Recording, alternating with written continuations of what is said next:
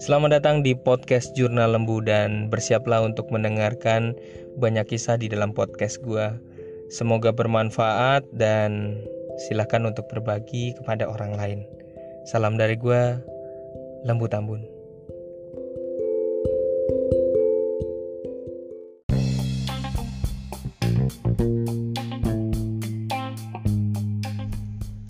Halo bro, kok gara-gara covid gini saham gue makin turun? Halo, ketemu lagi dengan gue Lembu Tambun di Jurnal Lembu sore-sore siaran. Dan kebetulan pas banget ada temen gue tadi nanya dia nunjukin sahamnya pada minus ya. E, Sama lagi turun juga mengalami penurunan ya. Dan punya temen gue ini drastis juga turunnya ya. E, Apalagi lagi booming juga lagi viral e, di konten-konten creator ya para YouTube bicarain soal uh, eh, BBRI saham BRI yang lagi turun banget. Dan akhirnya seharian ini gue juga salah satunya mengulik mencari tahu ya. Jadi masih gue juga masih sebagai investor masih terus belajar. Dan ternyata gue makin tahu um, penting banget kalau kita membeli saham sebuah saham itu harus cari tahu dulu saham ini kepemilikannya investor asing apa investor lokal. Nah gitu. Oke kita bahas dulu ya. Salah satunya uh, oh ya gue mau ngucapin dulu uh, thanks buat support selama ini dari rti.co.id lalu juga dari podcast gue Anchor terus kemudian dari Spotify yang juga publikasi udah publikasi podcast gue terus kemudian uh, idnfinancials.com thank you banget informasinya. Dan juga dari IDX yang banyak juga memper, uh, apa uh, banyak informasi di sana yang akhirnya sampai saat ini gue jadi makin banyak berkembang terus belajar dan belajar terus. Nggak pernah berhenti ya jadi jangan pernah berhenti untuk terus belajar ya Oke, kita lanjut. Kita ngambil contoh kasus uh, yang lagi viral yaitu BBRI kenapa turun terus ya gitu. Uh, banyak orang akhirnya bilang bahwa BBRI investor asingnya turun. Problemnya kita sebagai investor pemula yang mungkin udah nyemplung, udah terpaksa beli saham BBRI, cari taunya bagaimana sahamnya. Nah, oke, gue langsung tipsnya aja. Pertama, uh, kalau lo buka rti.co.id.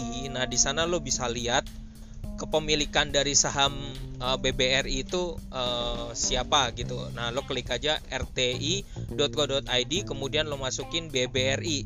Nah, nanti data itu keluar BBRI ya. Terus kemudian habis itu nah di situ ada shareholder ya kan? Tulisan shareholder. Nah, berapa berapa komposisi yang miliknya uh, rakyat ya masyarakat maksudnya dan berapa komposisinya milik bank uh, uh, uh, negara sendiri ya. Miliknya negara berapa persen terus kemudian milik masyarakat itu berapa persen. Nah nanti lo lihat sendiri di situ berapa persen. Problemnya lagi adalah di dalam masyarakat itu ada macam-macam ya. Shareholdernya itu bukan semuanya punyanya lokal bukan tapi ada lagi di dalam shareholder composition. Nah, ya. Kalau misalnya lo mau nyari, misalnya udah tahu di situ rti.co.id itu tulisannya masyarakat. Nah, setahu gue cari caranya kepemilikannya siapa di dalam itu investor lokalnya berapa persen investor asingnya berapa persen nah caranya gampang banget kalau kita lagi ngomongin BRI lo ketik aja di Google sekarang Google udah Mbah Google terima kasih ya udah banyak bantu lo ketik aja shareholder composition BBRI. Nah, nanti datanya tuh keluar ya. Dan kebetulan gue dapetnya langsung dari website resminya uh, investor uh, uh, dari bagian dari uh, Bank BRI. Nah, nanti di dalam situ akan kelihatan shareholder lo ketik aja di Google shareholder shareholder composition BBRI.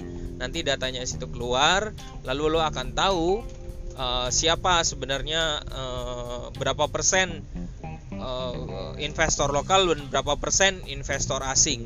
Dan jawabannya adalah di tahun 2019 memang investor jumlah investornya uh, lokal itu jumlahnya tuh banyak tapi duitnya kecil. Nah lembar lembar sahamnya tuh kecil.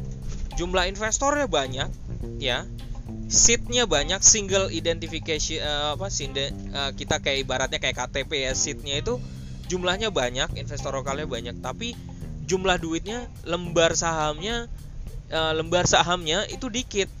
Sedangkan kalau yang dari investor asingnya itu uh, dia lembar sahamnya tuh banyak tapi jumlah seatnya tuh sedikit. Jadi kayaknya sih banyak yang dikelola ya. Jadi banyak duit yang dikelola ya. Nah jadi kita jadi makin tahu ternyata di dalam masyarakat itu dalam kata investornya dari masyarakat itu masih kebagi lagi investor lokal atau investor uh, dari luar negeri, dari asing. Dan kebetulan karena banyak yang keluar yaitu investor asingnya jadi dari situ kita bisa tahu. Nah, pesan apa yang kita bisa ambil dari sini?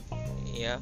Sebelum membeli saham jangan sampai lupa selain uh, yang hitung PBV-nya, dividennya yang dua kali, entah satu kali, segala macam.